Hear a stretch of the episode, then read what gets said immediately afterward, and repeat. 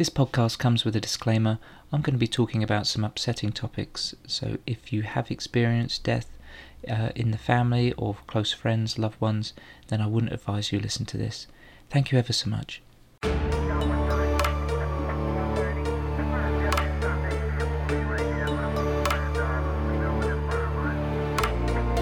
This is crime scene investigator Chris G leading you under the police tape and into a crime scene. Join me as we discuss the ever changing world of forensic science. Put on your PPE, ready your fingerprint brushes, and experience the drama of a crime scene. I know, I know, it's been a while, I'm sorry. Uh, I, uh, I don't really have a good excuse, really, um, but I can keep you up to date with what I've been up to recently. Uh, at the moment, I'm uh, I'm doing a project management course. I'm doing a teacher training course. I'm about to go on a crime scene managers course. Um, I've got courses coming out of my ears. so when it comes to podcasts, yeah, it's uh, it's been a little bit tricky, really. Um, especially tricky when you've got a toddler that likes to make noise. Um, as most people with toddlers will know, uh, keeping quiet isn't really an option for, for a little one. Um, and you kind of need it when you're doing a podcast. It's kind of hard, unless you're doing, I guess, a podcast to do with toddlers. Um, then it's probably quite good to have have them in the background. But anyway, yeah, I've um, I've been quite busy recently. Um, I got in at three in the morning last night. Uh, we had uh, an armed robbery. Don't know if you've seen on my, on my Twitter, but yeah, I was uh, I was snapped by the paparazzi. so yeah, it's uh, it's been a bit of a busy week really. Um, I'm feeling a little bit, a little bit sleepy, but um, I guess having a having a small child um, kind of helps with, with that. Really, it gets me used to um, yeah uh, the early the early nights, the early mornings. Um, but at least yeah, I'm compensated for it. Um, but I guess yeah, my little one does give me cuddles if um if I do go in and see her. So uh, it's not uh, it's not void of compensation.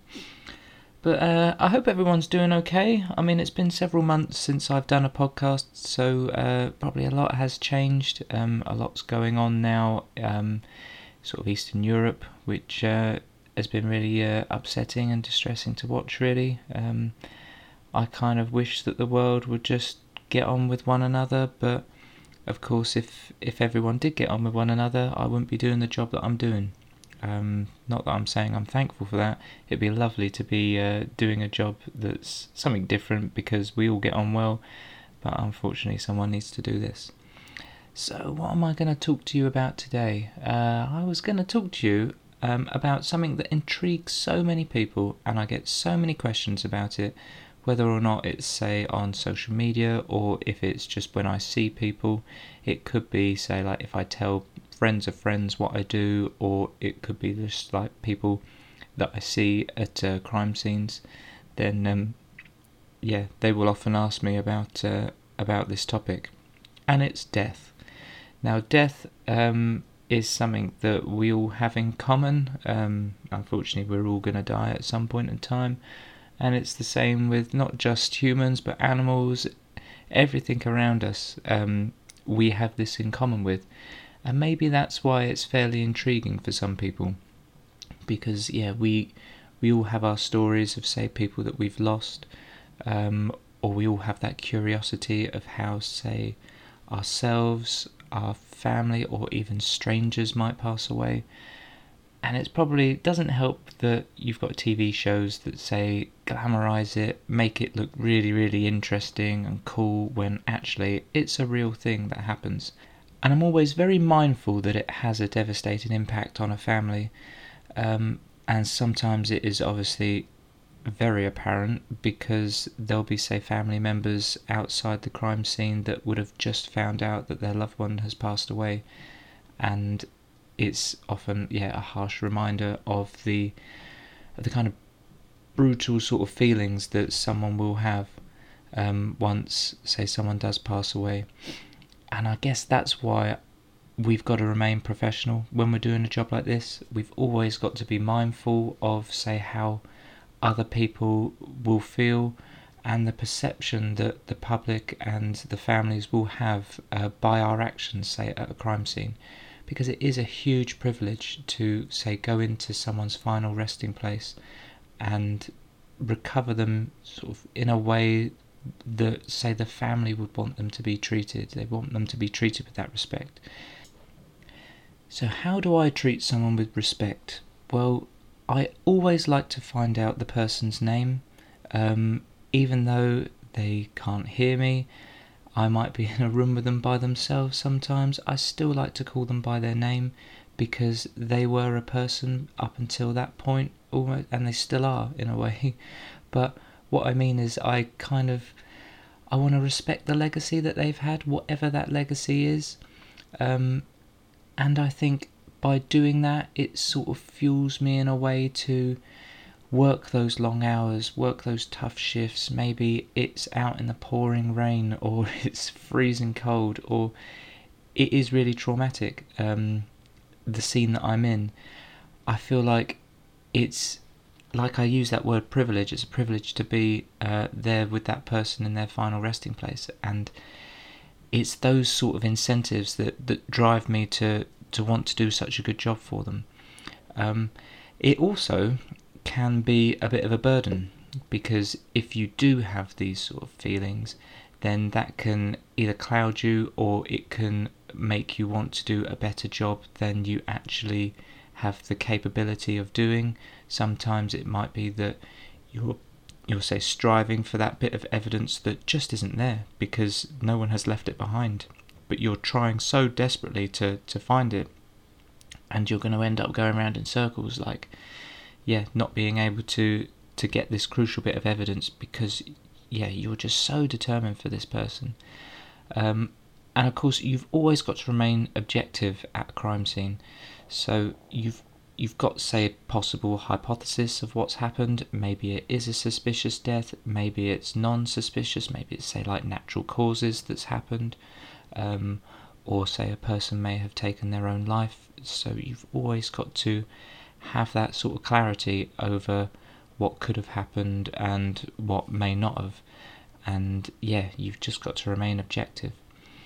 So I thought I'd talk about the role of a crime scene investigator at an, an autopsy, or what we call it in the UK as a post mortem.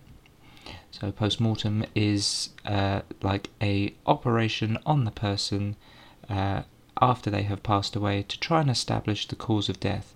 So it might be that on the outside of the person we might not know what the cause of death is. Uh, a pathologist will open them up and use their expert skills to be able to determine what caused that person's life to then become extinct. Uh, sometimes it can be quite obvious if you've got a wound, but of course you'll need to determine, say, which wound was the was the fatal wound? Um, was it survivable? Um, if say medical intervention was able to get there quicker, or did say the the offender really want this person to suffer? And of course, all this information will be presented in a in a courtroom uh, one day. So that's why it is so important to record and capture everything that we'll do at a post mortem. So before a post-mortem happens, what will uh, occur is a forensic strategy will be made.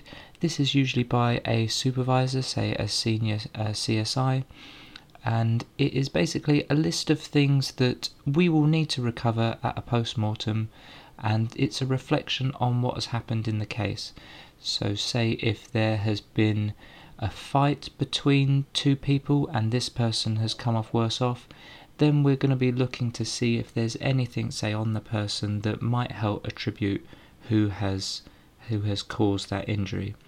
Um, whereas if it is, say, a road traffic accident where the car has caused the injury, then we won't necessarily be looking to find, say, a person's DNA on the other person if they say have stopped by the roadside and we're confident there's been no sort of physicality between the two people, if that makes any sort of sense. I hope it does. um, so yeah, a strategy will be formulated. This will be uh, agreed with the uh, the senior investigating officer or the SIO, and that will then be presented to the pathologist when we get to the hospital, when we get to the mortuary, and we will have a, a meeting before the post mortem begins with the pathologist just to go over, say, what we need to obtain from this uh, from this strategy. Also, the pathologist, they have done this a thousand and one times. Um, they are very sort of knowledgeable on what we need, would need to recover as well. So we will always listen to them, and they will be able to advise us if they feel like actually when it goes to court it would be beneficial if we had say this sample or that sample. Um, also, in the meeting with us uh, will be a coroner's officer. Now, a coroner's officer is normally, say, the go between between the uh, investigation and the family. They also liaise with the coroner for, uh, say, West Sussex, East Sussex. Um, and they are that representative um, for the person who's passed away uh, as a part of the police service you will also have uh, the say senior investigating officer there or it could be that they've delegated the responsibilities to say the deputy or one of their teammates. So we'll have a representative there either from uh, the major crime department or whichever department is uh, taking on the case. And then we've also got our mortuary assistants. So these uh, mortuary technicians or assistants will be provided by the hospital that we're at and they will basically assist the pathologist. So they'll assist them with doing things like um, sewing back up the body after it's uh, been dissected. Um, they will clean clean the body afterwards and make it presentable so it's uh, safe for the family to view. Um, and yeah, they they are. Um, you say the word assistant, and you might think I don't know, an assistant is maybe someone that's not so skilled, but when you watch these mortuary assistants, they are just so incredibly talented in, in what they do. Um, so yeah, they they are exceptional, and those are the people that we will have have in a an autopsy room. So once the post mortem is ready to commence, we will go through to the changing rooms and we'll get changed in our personal protective equipment. Um, this can sometimes change between, say, serious cases um, and major cases. Now, what I mean by that is major is often, say, your your murder scenes where someone has, say, been directly and intentionally involved in someone's death. Um, for, say, serious cases, it might be that it is, say, a road traffic accident, and we're not looking for, say, that um, that minute, say, DNA trace on the person, um, and it could be that it has been an accident, um, which will often not lead to, say, prosecution, or it might just lead to, say, driver's ban. It depends on how the CPS, how our Crown Prosecution Service want to take it forward. Um, so yeah, sometimes what we wear can can differ, but for major crime scene cases, we're going to be putting on our hairnets, our masks, our scene suits. So that's those all-in-one, say, white suits that you see us wear on the news. Uh, we'll double glove as well. So that's just if and when our outer gloves get contaminated, we can take them off and we've still got a pair of gloves underneath. And uh, yeah, we'll get all into our suits. Sometimes the uh, senior investigating officers, so the SIOs, will not get changed into their into PPE because they're just going to be taking a sort of backseat, um, watching from a distance, and just getting that information firsthand from the pathologist as to say the likely cause of death. Because it could be if you've got someone in custody, but however this person died naturally, then we want to get them released from custody as soon as possible. Um, so yeah, information can change quite quickly, which is why they're there and straight away the pathologist is going to direct us to take photographs. So I'm going to take photographs of the deceased when they're in the uh, evidence bag, and this is uh, to sort of show a chain of custody. So to show that the say the exhibit bag, uh, the sorry the body bag that they're in hasn't been opened prior to me getting there. So I'm going to be taking a full length shot of the body bag uh, when it's all zipped up and closed, and just showing that seal to show that the evidence uh, and the body bag, sorry, hasn't been opened prior to me getting there. And then we're going to open up the body bag, and um, I'm going to photograph the deceased uh, as they as they are. So we're um, just going to open up the bag, do some full length shots of the deceased, and this normally involves me climbing up onto a step ladder and uh, I'm going to photograph the, the person before they're then moved to the autopsy table.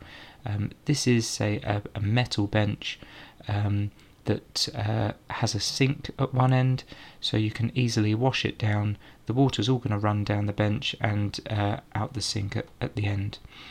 Um, so then we'll move the person on there and we'll maybe start to, say, recover their clothing. Their clothing will get uh, recovered, say, into evidence bags, um, and as the clothing is, say, coming off, we're then looking for further injuries that might not be visible when the clothing's present. So, any more injuries that we then see, we're going to be photographing them as well. And once our sort of initial general photography is done, um, we'll say, or the pathologist will start to take samples. So, this could be, say, from uh, key contact points like uh, hands, wrists, neck, um, ankles, and uh, this could be done also before the clothing is removed because if you start removing the clothing, you might disrupt these areas. Um, most of the time, a uh, ambulance service may have already moved uh, removed the clothing um, to say treat the person to try and bring them back to life and resuscitate them. Uh, so it may be that the clothing has already been recovered at the scene, um, although sometimes, yeah, it can be done at the mortuary as well. And uh, once the pathologist has, say, examined the front of them, they're going to do the same on the back. We're going to turn them over, and the pathologist will be looking for again any any abnormal, uh, sorry, abnormalities. That's a big word in the morning for me. It's not really when you think about it. But yeah, the pathologist is going to be looking for any abnormalities on the person that may have, say, attributed their death. Um, it's always worth as well, uh, if you're a crime scene investigator at the scene, uh, turning the body over and having a look at their other side uh, before you, say, package them up, because you never know what uh, what may have occurred. Um, and then once all that is all that is done, we've done all our say forensic samples on the person. Um, this is when the pathologist makes their say first incision and then starts dissecting the person and opening up and having a look at say their organs and their internal cavities. And it's at this point the mood can change in the uh, in the mortuary room, and it's it's hard for me to describe, but I guess it's you've got this whole person from head to toe, say, if there hasn't been significant trauma, and your pathologist will make the incision, and then it's like the the the person completely changes at that point, and they don't become this say like I don't know, they don't become this like whole human being anymore. It's like yeah, they they are now sort of um, they're changed in a way. It's really, really hard for me to describe, but it's it's what got me when I first went to a post mortem. Uh, my first few that I dealt with, it was this moment when um, I think you've got someone that's on the table, and they are they are sort of relatively intact, and then this thing happens to them, and if it would happen to an alive person, you would be screaming out in pain, and yet this person doesn't. And I think it's it's strange in a way, but it's it's at that point it's like I, I know that there's no way back because this person has been pronounced dead, but at, at this point there there definitely isn't any way back, and it's almost like that real harsh visual reminder that this person has has yeah has passed away. Um, yes, it's it's really hard for me to describe. Um, maybe maybe I should be describing it almost soon after I, I experienced something like this. Um, but yeah, and I guess the reason why I'm I'm doing this podcast in a way is because you see a lot of stuff like this on television. Um, I've just watched House of the Dragon, and anyone I won't try and I won't spoil it for many people, but um, if you've watched House of the Dragon and you, have watched it all, there are some really traumatic scenes in there. Um, I found them really traumatic because I've dealt with, say, like real life experiences quite like it. Of course, I wasn't in a in a castle surrounded with dragons and people dressed up in chainmail, but the the sort of feeling of say death was, was there, um, particularly with say the the type of I won't try and spoil it, but the type of people that have have passed away in this show, and it brought back all those feelings for me, and uh, yeah, I I guess it's one thing that say shows probably find it difficult to portray um, is that is that real anguish, that real despair, that, that those those harsh harsh real feelings that, that happen when we go we go through this. And whenever someone comes up to me at a crime scene and they say to me, What's the most traumatic thing you've ever seen, or what's the worst way someone has passed away? I think what you're actually asking me there is you're asking me to think about one of say the worst moments in my life a, a, moment that i've say put to the back of my mind and i'm only really comfortable talking about it when i unlock that box i open it up and i'm ready to take that out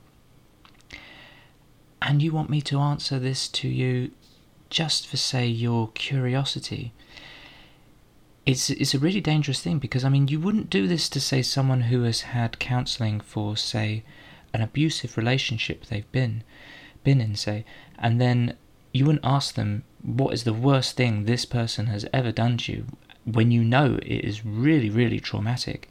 You don't want to bring that up to the surface um, without any, say, warning or anything like that. And that's almost what House of the Dragon did for me. It it brought up all these feelings of um, experiences similar to this that I've been in, and there was no warning for me. um, so I guess that's why I, I found it really difficult. And I just wanted to say, remind people that we, uh, crime scene investigators, people in the police, the emergency services, your doctors, your nurses, your fire brigade officers that go in there and they go in to tackle fires, they don't realise that there's a deceased in there. Um, your rescuers uh, that yeah that strive your carers um, people like this uh, we go through quite a lot of trauma really. And and yeah we are, we are people at the end of the day. Um, I will have to say go to a child death come home and be dad I mean that is surreal isn't it when you think about it like I have to deal with the worst thing that could happen to say someone's child and then I've got to go home and be a father to my own child. And yeah, it's it's it can be really tricky because I'm talking about lots. I'm talking lots, sorry, about trauma and um, how it can say affect me, especially in that moment. But there are lots of coping mechanisms that I have. There, there is support out there for everyone in my team and myself as, as well. Um, I guess my coping mechanisms are I don't bottle things in. If I have dealt with quite a traumatic scene, I will go to someone that I know is, say, capable and comfortable listening to me, and I will say offload on them. The, the worst thing that I can do is offload on someone that already has sort of their their emotions quite high. I think we we love and I people that know me know that I love analogies and metaphors. Um, there are various analogies, like I think most men use the pint glass analogy. Like if your pint glass is almost like your mind, if you fill it up too much, eventually it's going to overflow. So you need to take like little regular sips, just making sure that you're dealing with what is in that pint glass before it then say flows over. I like the kitchen cupboard uh, method because oh, I do like a bit of organisation. Um, so basically, like your feelings, your thoughts, and everything, say trauma that you suffer, your experiences, they're like things that you put into this kitchen cupboard. Uh, you may put something big in the back of your kitchen cupboard um, that is taking up a lot of space, but it's okay because you've made room for it. It's when you start putting in a lot of little things that eventually your kitchen cupboard's just going to burst open and everything's going to come flooding out. Um, and I've seen this happen so many times, not just in my career, but just in general life as well. You see that someone snaps over the absolute minute little thing, but they're not actually so upset about that little thing. They're upset about, say, something that happened years ago that they haven't dealt with, that they've put away in their kitchen cupboard, and yet they haven't still dealt with all these little things. And it will be this one little thing that they put in their mind that will just cause it all to overflow, and hey presto, Jenga. Um, yeah, that happens. So, and I think that's why um, lockdown was so hard for people as well, because I mean, we just say, just talk about it over a cup of tea. Us English, we love to have a cup of tea and have a big moan, but what we're actually doing is we're offloading and we're we're sort of giving our mind an MOT. It's it's sort of regular service. Um, and when lockdown happened, we didn't have that. Um, I actually felt quite fortunate to be working through lockdown. I mean, we in the emergency services, we didn't have a single day off. Um, there was no furlough or, or anything because, yeah, we were still expected to go out there and work as normal, and, and quite rightly. I mean, the, the public, you you deserve this service. Um, but I felt quite fortunate because I I could offload and I could have say that cup of tea at a two meter plus distance with my my colleagues in the office, um, and I could say yeah just offload my my feelings really, um, and that sort of helped keep keep me sane through lockdown. So, what I would say, um, and I've gone off on a tangent because this was supposed to be about death and everything, but what I would say to you is if you have, say, traumatic experiences, do not keep them to yourself. Um, find people you trust that you you know can take on these problems, um, or seek so, sort of help through. Uh, in the UK, we've got say Samaritans that you can contact. You can go to your your local GP if you're really suffering, um, or if you are in a, a mental health crisis, then go to A and E straight away. Um, they're trained for for things like this, and my goodness, it's it's not a weakness if you are able to identify this in yourself, and and seek the help straight away. Then you have shown that incredible strength to do so. Uh, the easy option is to just let it fester away and and become this this bigger problem that it doesn't need to be. So yeah, do seek help if if if you need to. Um, I think I'm going to wrap it up there because I'm looking at the time and it's getting to almost half hour. Um, if you've made it this far, well done. I haven't bored you too much. And I hope that you found this really interesting. And it's been great for me to be back and for me to offload a little bit as well. Maybe this is my therapy talking to this screen. But again, thank you so much for listening. I really hope to catch you all again soon. Um, look after yourselves, and I'll see you uh, at the next one.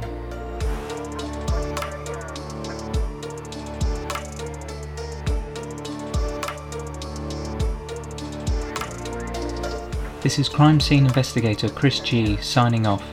Thank you for joining me, and I hope you enjoyed listening. Be sure to subscribe and follow my social media at CSI Chris G. Until next time, Stay safe out there, and I'll see you at the next crime scene.